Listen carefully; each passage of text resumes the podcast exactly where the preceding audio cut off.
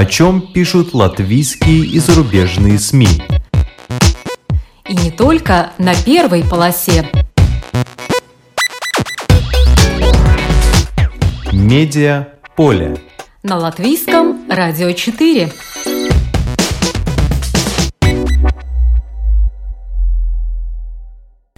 Здравствуйте! Вас приветствует Марина Ковалева. В эфире программа «Медиаполе». Соло-журналистика – это один из трендов нашего времени. Журналисты покидают свои СМИ и уходят в интернет. Соло-журналистика набирает обороты благодаря и развитию технологий, и отчасти политической ситуации – где-то медиа закрывают, где-то они сами не могут свести концы с концами, где-то журналистов вынуждают уйти с работы, а где-то их признают даже иностранными агентами. Все это и не только побуждает журналистов находить новые формы для профессиональной реализации. Латвийский журналист Вадим Родионов сегодня расскажет о том, как он вместе с коллегой создал в Ютьюбе канал «И грянул Грэм», который уже получил статус серебряной кнопки, набрав 30 миллионов просмотров. А эксперт Сергей Якупов, который ведет в телеграм-канале страницу «Медиа-медиа», расскажет о тренде соло-журналистика как таковом и платформах, которые позволяют журналистам, не вложив ни копейки, отправиться в свободное плавание. Он поделился информацией, будучи приглашенным Балтийским центром развития СМИ. Но в начале программы, по традиции, краткий обзор некоторых публикаций. «Мы среди лидеров». По таким заголовкам в журнале «Майя Свесец» опубликовано интервью с профессором Латвийского университета Андресом Амбайнисом, который занимается вопросом квантовых вычислений. В мире есть 5-10 идей, на которых основываются методы квантовых вычислений. И одну из них, которую активно развивают и используют в остальном мире вычислений, придумал Амбайнис с коллегами – в интервью ученый отвечает и на вопрос о рисках, связанных с искусственным интеллектом, и об отношении к вакцинации, финансировании науки, нашей системе образования и многом другом. Так Амбайнис, например, против электронного голосования, так как если кому-то удастся взломать систему, то последствия могут быть очень серьезными. Он также рассказывает об исследовании эстонских ученых, которые выяснили, что дети мало болеют ковидом, но его переносят старшему поколению, поэтому надо вакцинировать также детей. А лотерея, как подсчитали американцы, мотивировала вакцинироваться всего полтора процента населения, что в условиях Латвии могло бы составить всего 30 тысяч человек. Говоря о талантливых студентах, Амбайнис заметил, что в Латвии система математических олимпиад достаточно хороша, чтобы талант развивался в любой школе. Его коллега Мартин Шкокайнис из Весите, два других из рижских школ, которые не с математическим уклоном. О своем коллеге Александре Белове Амбайнис говорит, что тот способен придумать такое, что другому и в голову не придет, да еще и повернет его в неожиданном направлении. Журнал «Ир» сделал подборку о молодых людях, которые перенесли COVID и столкнулись с тяжелыми последствиями, в том числе уже после острой фазы заболевания. Публикация призвана развенчать миф, что молодые болеют практически бессимптомно. На момент подготовки статьи 23 августа из 77 человек, отправленных в больницу, 25 были в возрасте до 50 лет. В статье пишут, например, о 21-летнем Даниэле, у которого через три месяца после ковида выпали волосы, хотя у него всегда была кличка Пушкин из-за пышной шевелюры. Помимо потери волос, Даниэль больше не может есть жирную пищу. 39-летний Давис попал в больницу с повреждением легких – в ковидном отделении было мало свободных мест, и Давис называет ковидным богом человека из Централи, который решает, кого оставить в больнице, а кого отправить домой, то есть фактически решает, кому жить, а кому нет на этом белом свете. Нет ни малейшего представления, сколько осталось дома людей в таком состоянии, в каком был я, говорит Давис. Но яснее ясного, что выздоровление становится настоящей лотереей, добавляет он. В своей палате он видел молодых – дзюдоиста, телеоператора. В палате были люди и с повреждением 80% легких. Давис считает, что ниже всякой критики то, что государство не оплачивает витамин D, недостаток которого тоже связан с тяжелым протеканием ковида. Многие вещи просты для национальных правительств, но трудны для Европейского Союза, пишет The Economist в статье о том, что теперь в ЕС есть прокурор, который призван защищать деньги налогоплательщиков. В ЕС довольно давно существует свое детективное агентство, которое занимается делами о мошенничестве со средствами Европейского Союза – ОЛАФ. Но до этого года отдавать под суд выявленных мошенников могли только сами страны-участницы. Однако с 1 июня заработал офис нового европейского общественного прокурора, который возглавила грозная румынка Лаура Кадрузе Кювеши. Но пять стран из 27 не направили в офис своих прокуроров. Это Дания, которая избегает в принципе вовлечения в любые общеевропейские инициативы, связанные с юстицией. Швеция, которая, впрочем, обещает скоро присоединиться, а также Польша и Венгрия, в которой, как пишет издание, самый высокий уровень мошенничества в ЕС. The Economist приводит и конкретные примеры махинаций с деньгами европейских налогоплательщиков. Например, некий итальяно-румынский консорциум выиграл контракт на производство судов на воздушной подушке, но так и не потрудился заняться производством а другая мультинациональная мафия использовала деньги сельскохозяйственного фонда ЕС и закупила бывшее в употреблении сельскохозяйственное оборудование вместо нового. Но есть и примеры абстрактных махинаций. По бумагам положительная сальдо торговли ЕС в 2018 году превысила 300 миллиардов евро, что, по мнению некоторых экспертов, просто невозможно. И, скорее всего, это искусственно завышенные цифры. Экспортеры переоценивают стоимость своих товаров с тем, чтобы получить более высокий возврат НДС.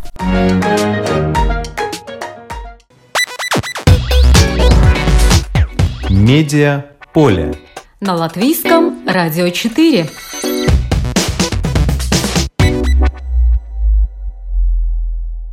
Наш гость сегодня – латвийский журналист Вадим Родионов. Он не побоялся уйти из традиционных СМИ и запустить свой собственный YouTube-канал, который стал необычайно популярным. Канал называется «И грянул Грэм». Он о политике. На 13 августа этого года число просмотров превысило 30 миллионов. И это при том, что канал был зарегистрирован в конце мая 2019 года. Я созвонилась с Вадимом Родионовым, чтобы узнать больше об этом проекте. Здравствуйте, Вадим. Да, здравствуйте. Ну что ж, поздравляю, 30 миллионов просмотров – это впечатляющая цифра. Вы получили статус серебряной кнопки. Кстати, что он означает? Ну, серебряную кнопку YouTube э, дает тем каналам, которые преодолели рубеж 100 тысяч подписчиков. Сейчас у нас э, более 104 тысяч подписчиков, ну, почти 105 тысяч. И, соответственно, мы э, получили такую награду от YouTube. Там есть несколько, э, на самом деле, градаций. Есть серебряная кнопка, есть золотая кнопка, которую дают за миллион подписчиков. Ну и далее, там, по-моему, есть бриллиантовая, но я уже сбил какие там нужны цифры. По-моему, максимальное число это 100 миллионов. Есть пару человек в мире с таким показателем. Но есть к чему стремиться.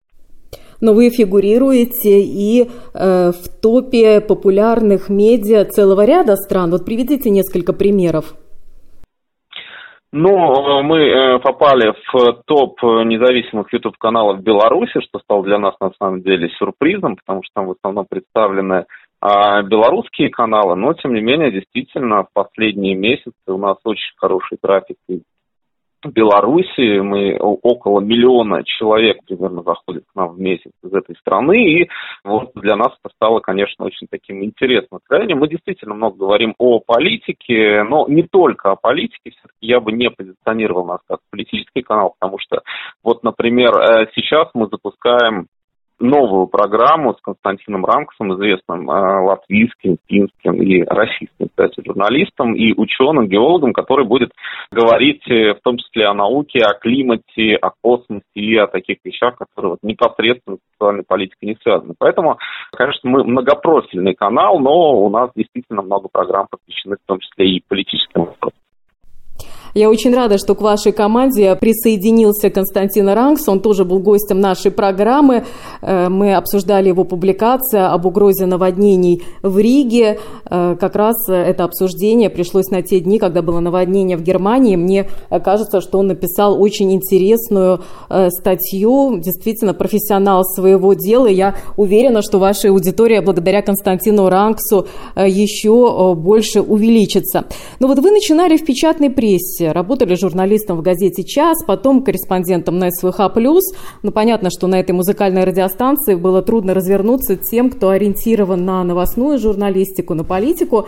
Потом вы ушли поэтому и на радиостанцию Балтком, а уже оттуда в интернет. Вот почему вы приняли решение уйти в интернет?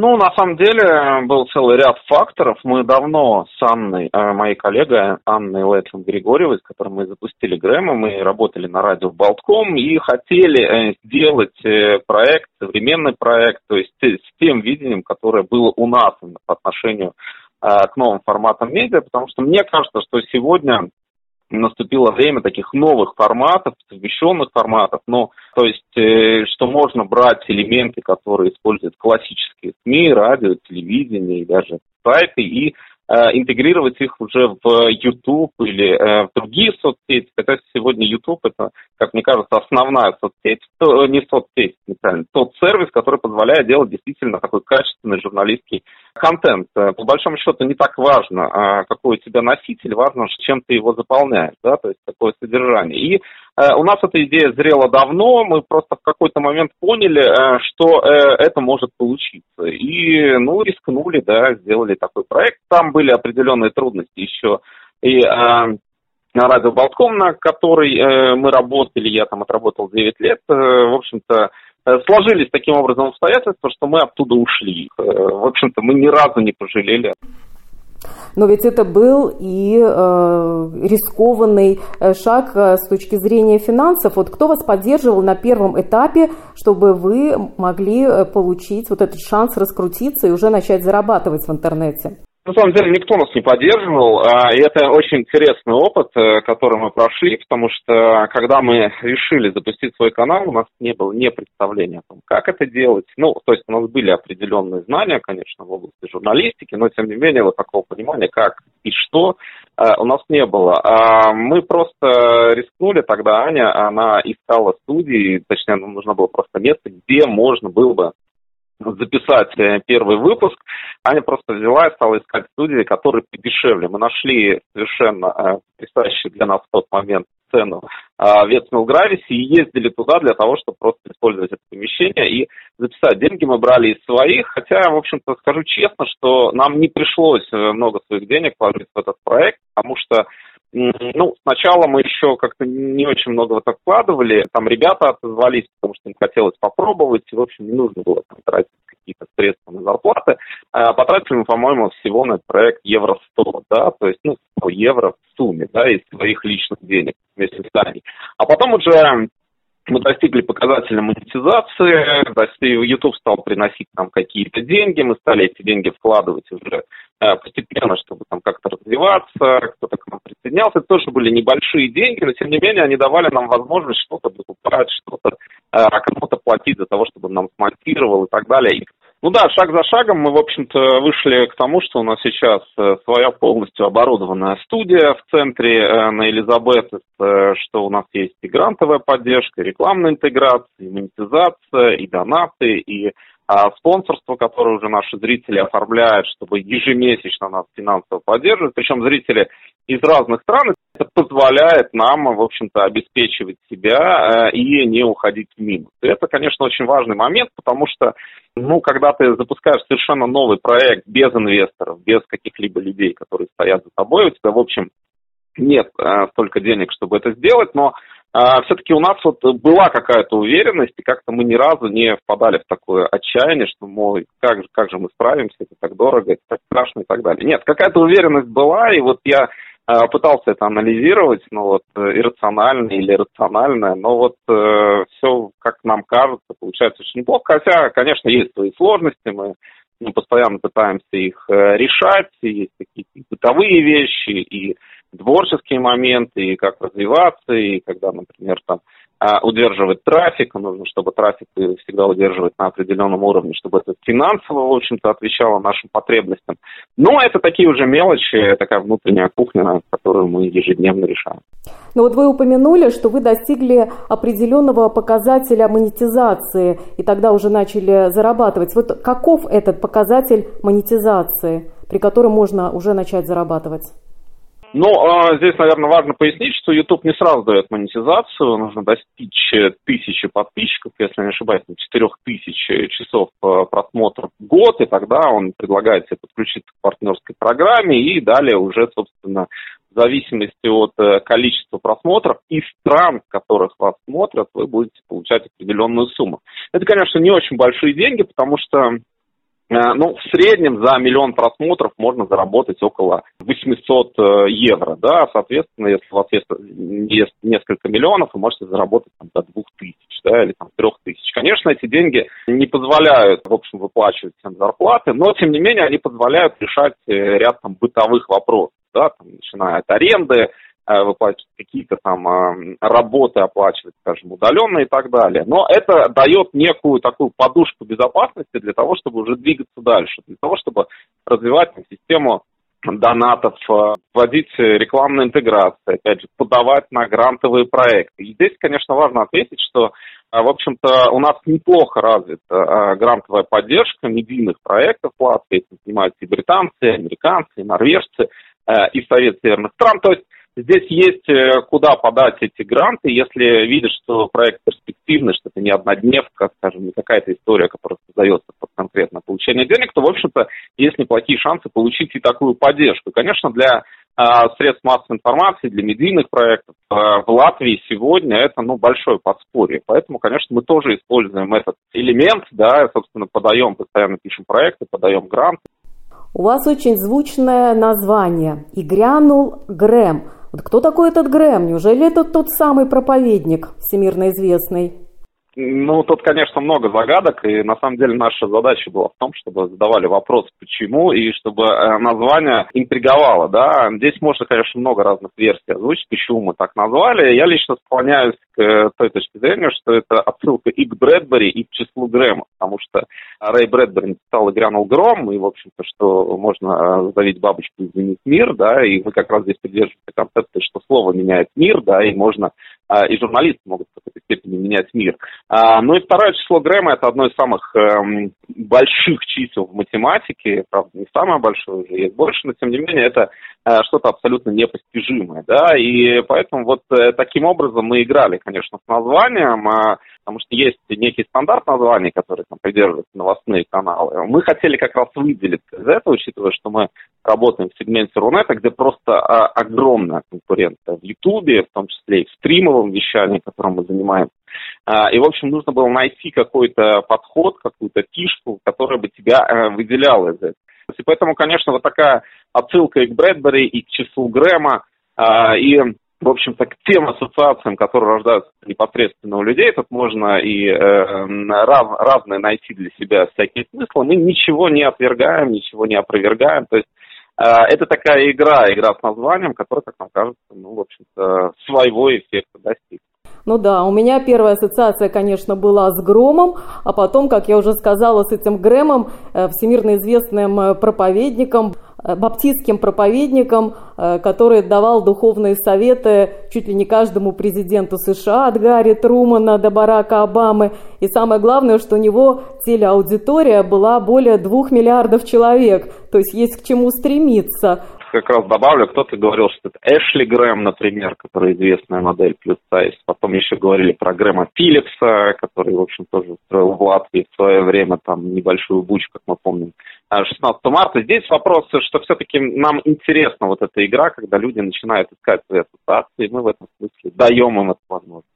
Ну, а теперь расскажите нам побольше о содержании.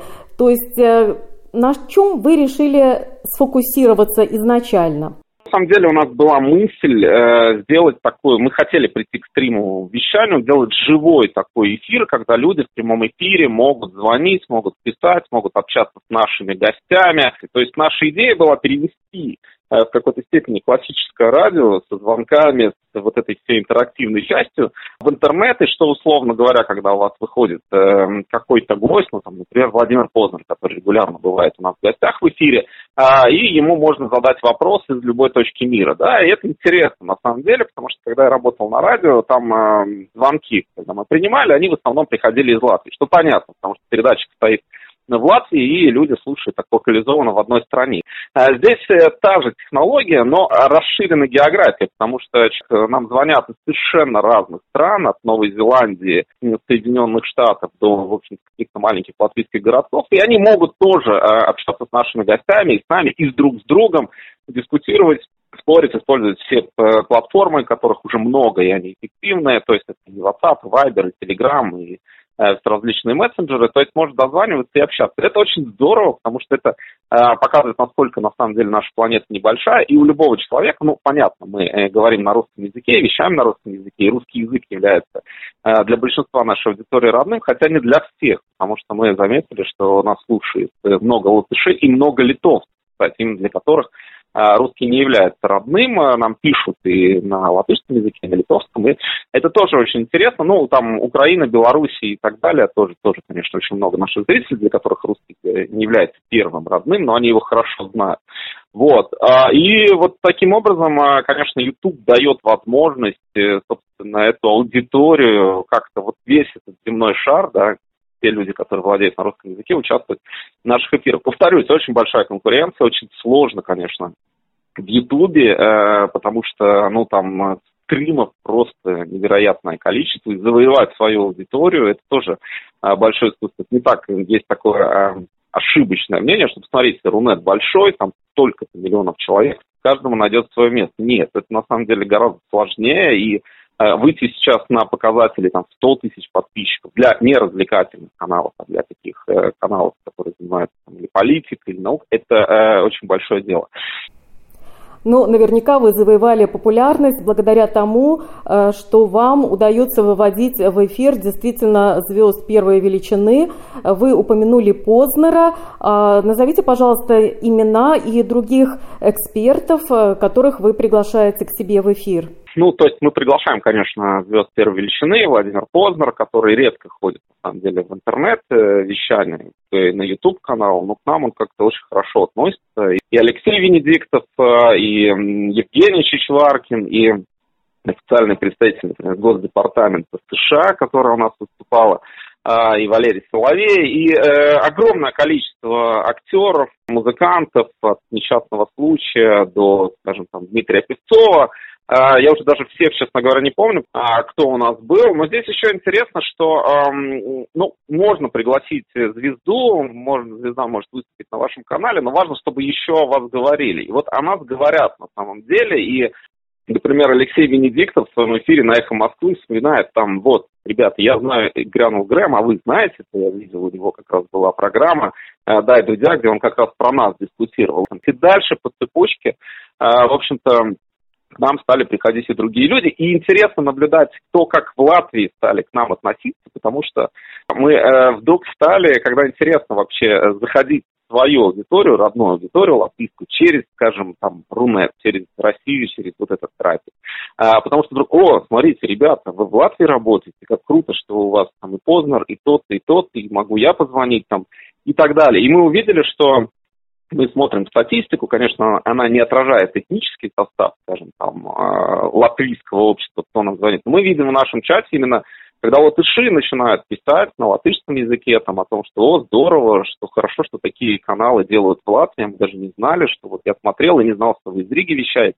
Вот, и это тоже, э, тоже очень здорово, потому что вот таким эм, обходным маневром ты, в общем-то, завоевываешь свою аудиторию тоже. Ну, я имею в виду аудиторию нашей там а какое место в ваших эфирах занимает то, что происходит в Латвии?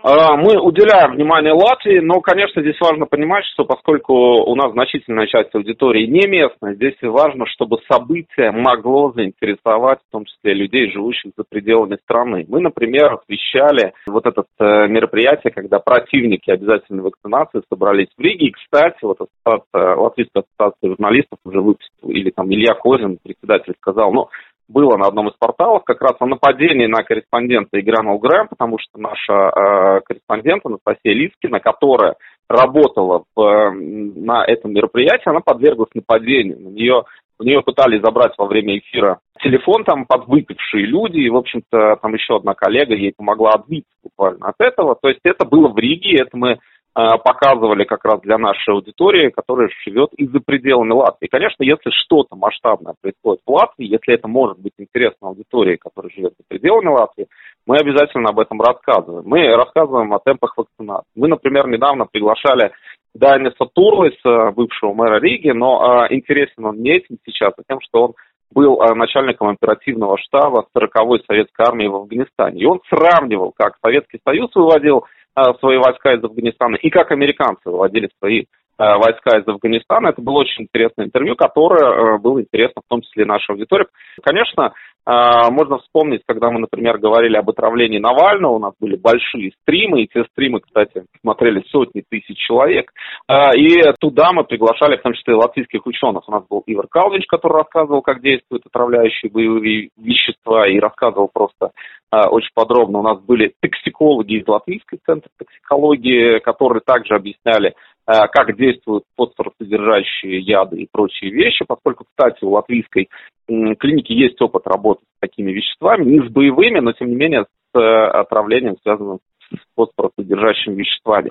И это тоже было интересно, потому что вот эти латвийские э, спикеры, э, они э, действительно собирали очень хорошие просмотры за пределами страны и это замечательно. Но вы упомянули, что ваш канал вошел э, в топ-10 YouTube каналов Беларуси. Это понятно, даже если просмотреть вот заголовки э, последних программ. У Лукашенко в плену, герои или предатели Беларуси, спор в Грэме. Яковенко журналист. Алина Кабаева и Путин, что случится с силовиками Беларуси, гигантская армия и вирус – Балкунец, политолог, любовница Лукашенко, радиоактивные вещества из Беларуси, талибы на руку режиму, Николай Халезин, драматург, когда белорусы снова выйдут, болезнь диктатора, Европа подарит патрона Лукашенко со знаком вопроса и так далее, и так далее. Но вот я прочитала один такой критический комментарий Грэма. Вы пытаетесь придать своему каналу подобие объективности, тогда почему на стримы практически никогда не приглашаете сторонников власти в Беларуси? Шпаковского, Дзерманта, Белякова, соотношение около одного к 100 в пользу Газманов, Красудиной это и так далее. Хотя я не против Красулиной. Карач, Макара, Болтуца, так как глядя на них, ну, дальше читать не буду. Вот э, скажите, пожалуйста, э, что бы вы могли ответить вот этому человеку, который оставил этот критический комментарий? Ну, э, справедливости ради, конечно, у нас не так много сторонников Лукашенко, но они есть. И, в общем-то, те фамилии, которые назвал э, критик, они э, все были представлены в нашем эфире. У нас был и Зермант, у нас был и э, Петровский, э, у нас были и другие сторонники Лукашенко, и Прейгерман, который, кстати, несколько раз у нас выступал. Это такой, э, в общем, э, он э, позиционируется как нейтральный, но, в общем, все специалисты понимают, что он работает скорее э, в сторону Александра Лукашенко. Да, на самом деле э, есть такая, ну, я бы не сказал, что это проблема. А, здесь э, дойти до идеала, до полного такого баланса, конечно, пока еще не получается. И мы, как журналисты, тоже признаем, что такие проблемы возникают, потому что на самом деле найти сторонников Лукашенко, которые были бы готовы говорить, не так просто. То есть есть несколько спикеров, которые готовы. Но здесь еще важно понимать, что у нас есть, э, как это выравнивается, да, у нас есть достаточно много звонящих в эфир, э, в том числе из Риги, которые выступают на стороне Лукашенко. И таким образом люди балансируют эту повестку и балансируют количество спикеров. То есть у нас есть, например, Глеб из Риги, да, который звонит регулярно, или Александр, который звонит и говорит, я за Лукашенко. И он высказывает свою позицию, мы никогда его не выключаем, не затыкаем ему рот, как там, если так грубо говорить. У нас действительно много внимания уделяется белорусской проблеме, но это сейчас одна из главных проблем на постсоветском пространстве, э, как нам, по крайней мере, кажется, этим объясняется то, что мы активно, конечно, за этим следим. А вот, э, мы стараемся этот баланс соблюдать. Но нам есть к чему еще стремиться, и мы признаем конструктивную критику, да, такая проблема приходит. Да, я признаю, что действительно найти людей, которые от лица официальной белорусской власти будут готовы сразу же говорить, э, не всегда легко. Здесь я с вами соглашусь. А, кстати, что Яковенко рассказал про Алину Кабаеву и Путина? Я думаю, что эта программа, наверное, сразу собрала э, больше просмотров, чем другие, только благодаря такому заголовку. Ну, Яковенко, в общем-то, мы поднимали эту тему, но, скажем, у нас э, было большое интервью с Григорием Нехорошим, который, кстати, живет в Риге, это бывший глава, э, главный редактор издания «Московский корреспондент», который, в общем-то, э, э, был вынужден уехать из России после того, как «Московский корреспондент» впервые сообщил о возможном романе Путина и Кабаевой. Ну и, как, в общем-то, говорят все специалисты, политологи, когда затрагиваешь тему Путина и Кабаева, в общем-то, ни для кого это не является большим секретом, да, что у Путина и Кабаевой есть отношения. Да, и здесь скорее нам не, не так интересна тема, связанная с вот этой желтой составляющей. Э, нам больше интересно политологический момент, насколько Кабаева сегодня влияет на политику в стране. Мы видели, что э, Кабаева достаточно долго не появлялась в публичном пространстве, но выступила после того, как э, российские гимнастки на Олимпиаде в Токио получили второе место. Я напомню, что тогда победила израильская спортсменка. И вот фактор Алины Кабаевой и ее влияние на Владимира Путина, отсутствие или присутствие этого влияния, вот он как раз интересен. И Яковенко, Яковенко мы говорили э, в этом контексте. Мы вообще стараемся избегать желтой повестки, хотя, конечно, понятно, что есть иногда заголовки, которые привлекают больше внимания, и мы понимаем, что фактор Алины Кабаевой сегодня многим интересен именно по причине там, э, ее отношений. И сама она, конечно, яркая фигура и в российском спорте, и в российской политике, как мы видим. Мы пытаемся к этому подходить сугубо академически, политологически, и, в общем, поднимаем вот такие вопросы старшими гостями. А, вот, поэтому, да, можно найти видео на канале, у нас есть, и, как я уже сказал, Григорий Нехорошев, Евгений Чваркин на, на эту тему говорил, и э, Игорь Яковенко, то есть все это можно найти, посмотреть, и действительно некоторые такие интервью, они собирали там по 300-400 тысяч просмотров. А приведите нам, пожалуйста, еще несколько примеров вот программ, которые были, что называется, забойные по количеству просмотров. О чем они были? А, ну, у нас э, лидер э, это Андрей Караулов, у него, по-моему, 700 тысяч просмотров. Это было про обнуление Путина, про, ну, обнуление в том смысле, когда Конституция, там, вы помните, наверное, эту историю. Вот я помню, что Евгений Шваркин тоже сразу к нам так по-человечески отнесся. Скоридзе у нас был, Скоридзе у нас э, собрал почти 500 тысяч просмотров, тоже интервью а, с Николаем Цискоридзе, который мы еще писали из Аниной квартиры, потому что тогда у нас не было студии, э, и мы просто с телефона там все это делали, потом монтировали. Вот, и оно э, тоже у нас в тройке, да, вот я сейчас открыл, что у нас э, Караулов 735 тысяч, Чичваркин об обновлении Путина, Тинькове и прочим 616 тысяч, хотя там история была с Евгением Чичваркиным, потому что это интервью могло бы набрать миллионы, оно шло к миллиону, но мы тогда были неопытны, и мы в заставке использовали одну фотографию, на которую э, не получили авторские права. И мы получили страйк от Ютуба, от автора этой фотографии. Потом мы этот вопрос разрулили, то есть мы извинились, и мы действительно по неопытности это сделали, и мы очень строго вообще относимся к авторским правам и прочим вещам, то есть у нас все э, легализовано, то есть все, что для этого необходимо, все музыкальные там темы и так далее, мы за все заплатили, да, то есть на все программное обеспечение, все, все абсолютно а, легализовано, заплачено и прочее.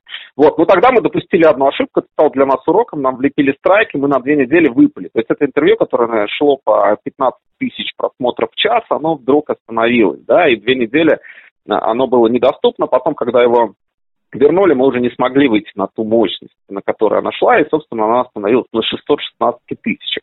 Вот, но зато это стало хорошим для нас, конечно, а, уроком. Мы поняли, что вот нужно очень внимательно к таким вещам относиться. И вообще в Ютубе а, очень много правил, когда говорят о том, что YouTube это такая площадка, где можно все, нет, не так. Там очень строго следят за авторскими правами. Там очень строго следят за тем, чтобы не было а, разжигания вражды и ненависти. Да? То есть я не считаю, что это цензура, но там есть ряд правил, которые нужно соблюдать для того, чтобы ты не получил страйк или чтобы к твоему каналу не применяли санкции.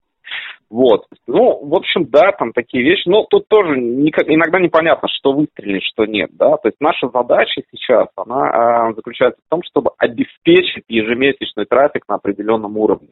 Ну, нельзя, чтобы было меньше миллиона, да. То есть, как бы для нас это, ну, лучше, чтобы было два, Ну что ж, и ближайшие гости, ближайшие темы, которые вы э, намерены обсудить? На самом деле мы реагируем на события, и мы очень оперативны, поэтому у нас нет таких планов на неделю вперед. Мы, то есть, если сегодня что-то произойдет, мы выйдем в эфир через час.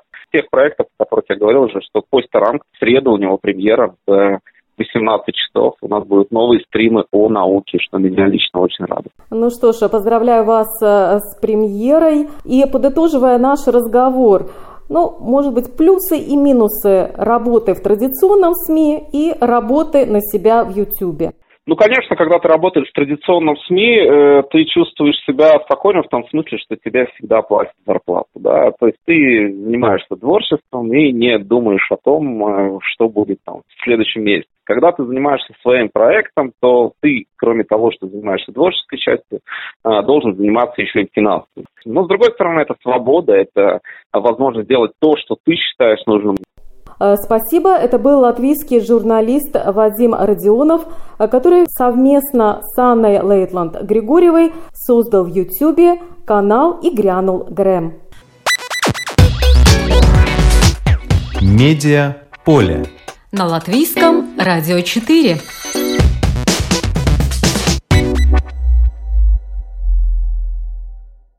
Соло-журналистика – это один из трендов этого года. Об этом рассказал эксперт в сфере медиа Сергей Якупов, приглашенный Балтийским центром развития СМИ. Сам Сергей Якупов имеет страницу в телеграм-канале под названием «Медиа-медиа», на которой регулярно выкладывает свежие новости из мира СМИ.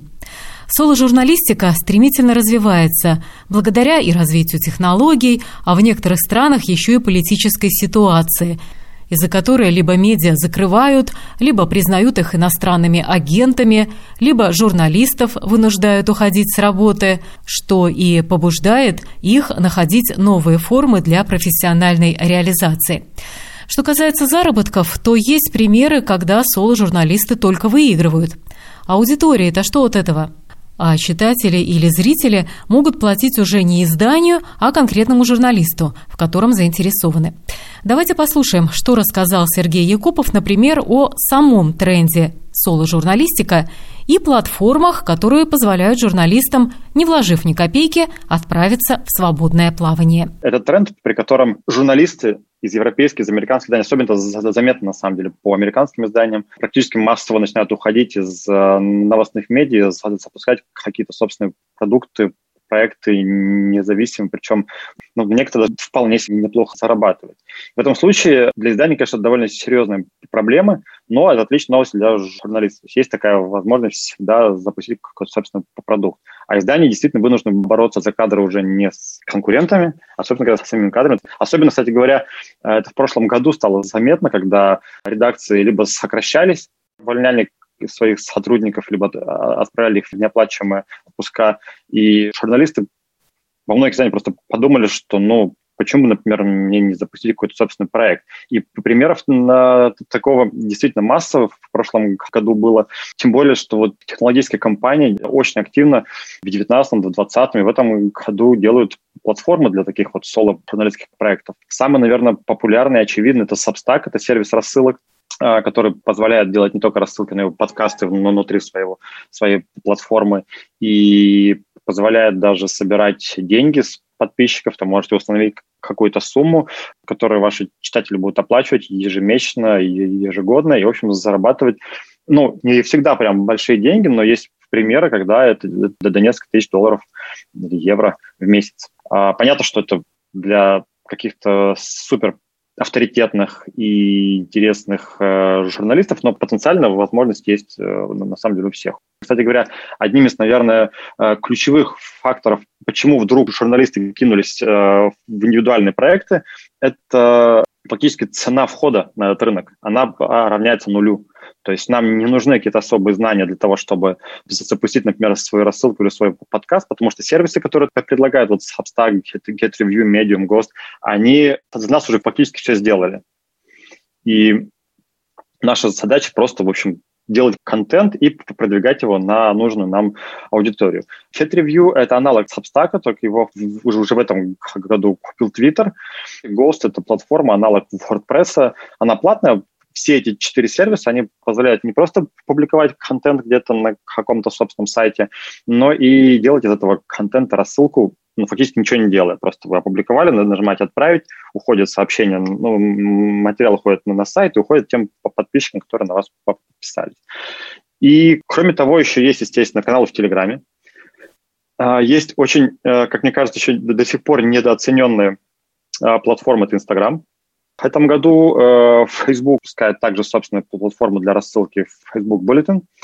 Twitter Blue – это сервис платного доступа к твитам, то есть вы как журналист можете поставить себе этот сервис, и если вы создаете достаточный объем дополнительной ценности вашего контента, то вы можете в общем, подключить этот, этот сервис, и читатели могут платить вам за доступ к вашему контенту. Опять же, контент должен быть э, эксклюзивным, интересным, важным, э, вовлекающим.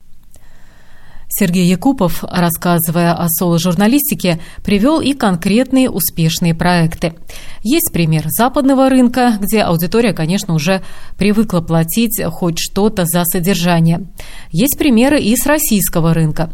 Интересно, что не только крестьяне объединяются в кооперативы, но теперь уже и журналисты, которые пока работать в одиночку еще не решаются.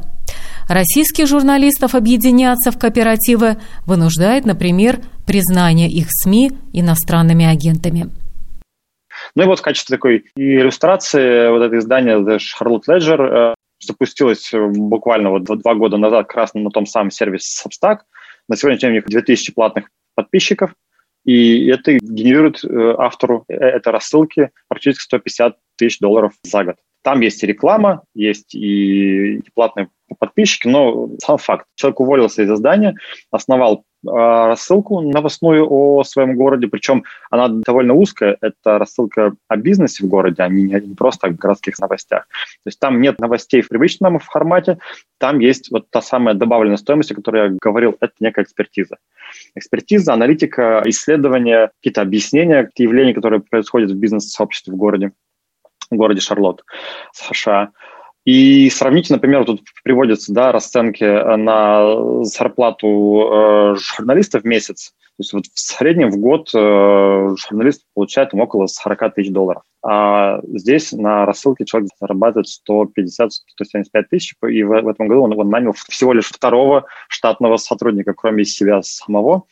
Вот, теперь у него есть а, еще один человек. И при этом запуск этой рассылки стоил ему ровно 0 центов. Потому что вот этот сервис Substack позволяет делать, а, запустить эту рассылку бесплатно. Просто открываете сайт и делаете рассылку, и делаете текст. Еще один э, как бы подтренд в этом э, большом тренде на соло-журналистику – это так называемый кооператив авторов. В России есть такой кооператив, который называется «Четвертый сектор», может быть, вы даже слышали, Анастасия Сечина его организует. В Европе, в Америке такая вещь тоже довольно популярна, причем, э, ну вот самый такой, наверное, самый, наверное, мощный пример Кейси Ньютон, это бывший журналист из Verge, очень популярный в технологической сфере журналист. Он ушел из издания, тоже организовал свою рассылку на, на том же Substack. И вот с этими э, товарищами он, он объединился и создал проект Side Channel. То есть это некий кооператив авторов, которые каждый сам себе пишет э, на свои темы, но вместе они помогают продвигать друг друга. У каждого есть своя довольно узкая аудитория, а весь вот этот проект Side Channel — это такой, получается, мультитематический, мультиавторский продукт на самые разные темы, но тем не менее они каким-то образом связаны, ну, как бы есть некое объединение, это технологии, и это современное общество, та самая новая нормальность, про которую все вокруг говорят.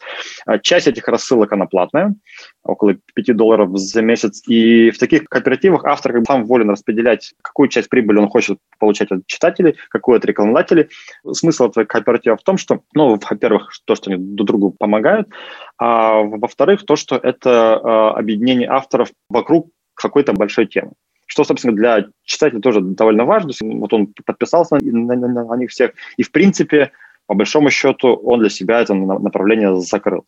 Похожая история, скорее всего, пойдет, например, российский The Times, который был признан иностранным агентами, закрыт, э, и издание прекратило свое существование в, в таком виде, но сейчас они, насколько я знаю, готовят э, платформу, на которой вот по такой же схеме будут, будут их авторы э, работать и зарабатывать каждый сам по себе, но имея при этом единую общую платформу и какую-то помощь от головного бренда и от э, друг от друга. Традиционные издания тоже следят за теми изменениями, которые происходят на медиаполе. Они находят возможности, как на этом заработать, используя свой авторитет.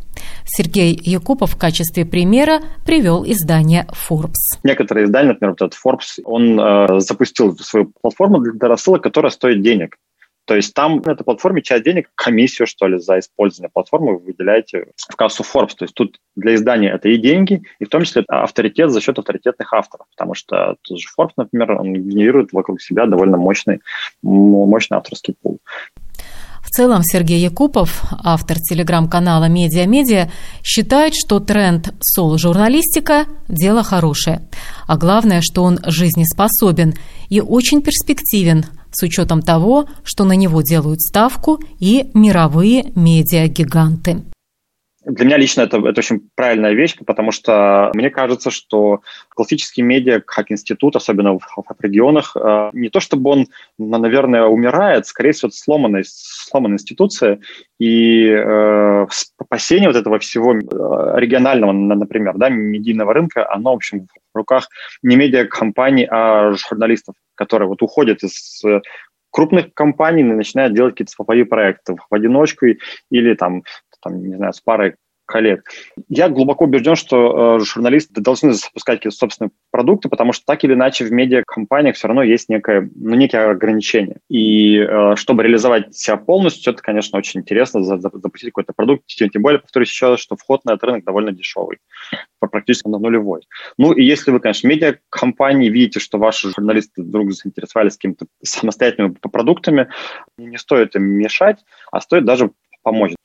Но сам факт, что, в общем, а, вот этот тренд на соло-журналистику, он третий год уже так активно развивается, и чем дальше, тем больше. То есть э, Substack стал э, синонимом вот этого, вот этого тренда, плюс э, показательным, конечно, стал заход э, таких гигантов просто медийных, как Facebook и Twitter, что они начинают собственные э, вот, вот такие вот соло-журналистские продукции у Твиттера Twitter Blue, плюс они купили сервис рассылок ревью, а у Фейсбука в, в этом году он запускает буллетин, тоже, собственно, рассылки, и, я уже говорил, и в этом же году будет запущен окончательный сервис подкастов для Facebook. Естественно, что это огромная площадка с огромной аудиторией, и не пользоваться ей было бы, конечно, ну, наверное, каким-то, не знаю, какой-то очень серьезной ошибкой. Это был медиаэксперт Сергей Якупов. Как бы ни работали журналисты, индивидуально или в команде, на медиаполе всегда будет оживленно. Технология это обеспечит, а значит, будет еще о чем поговорить. Программу подготовила и провела Марина Ковалева. Спасибо за внимание. Медиа поле. На латвийском радио 4.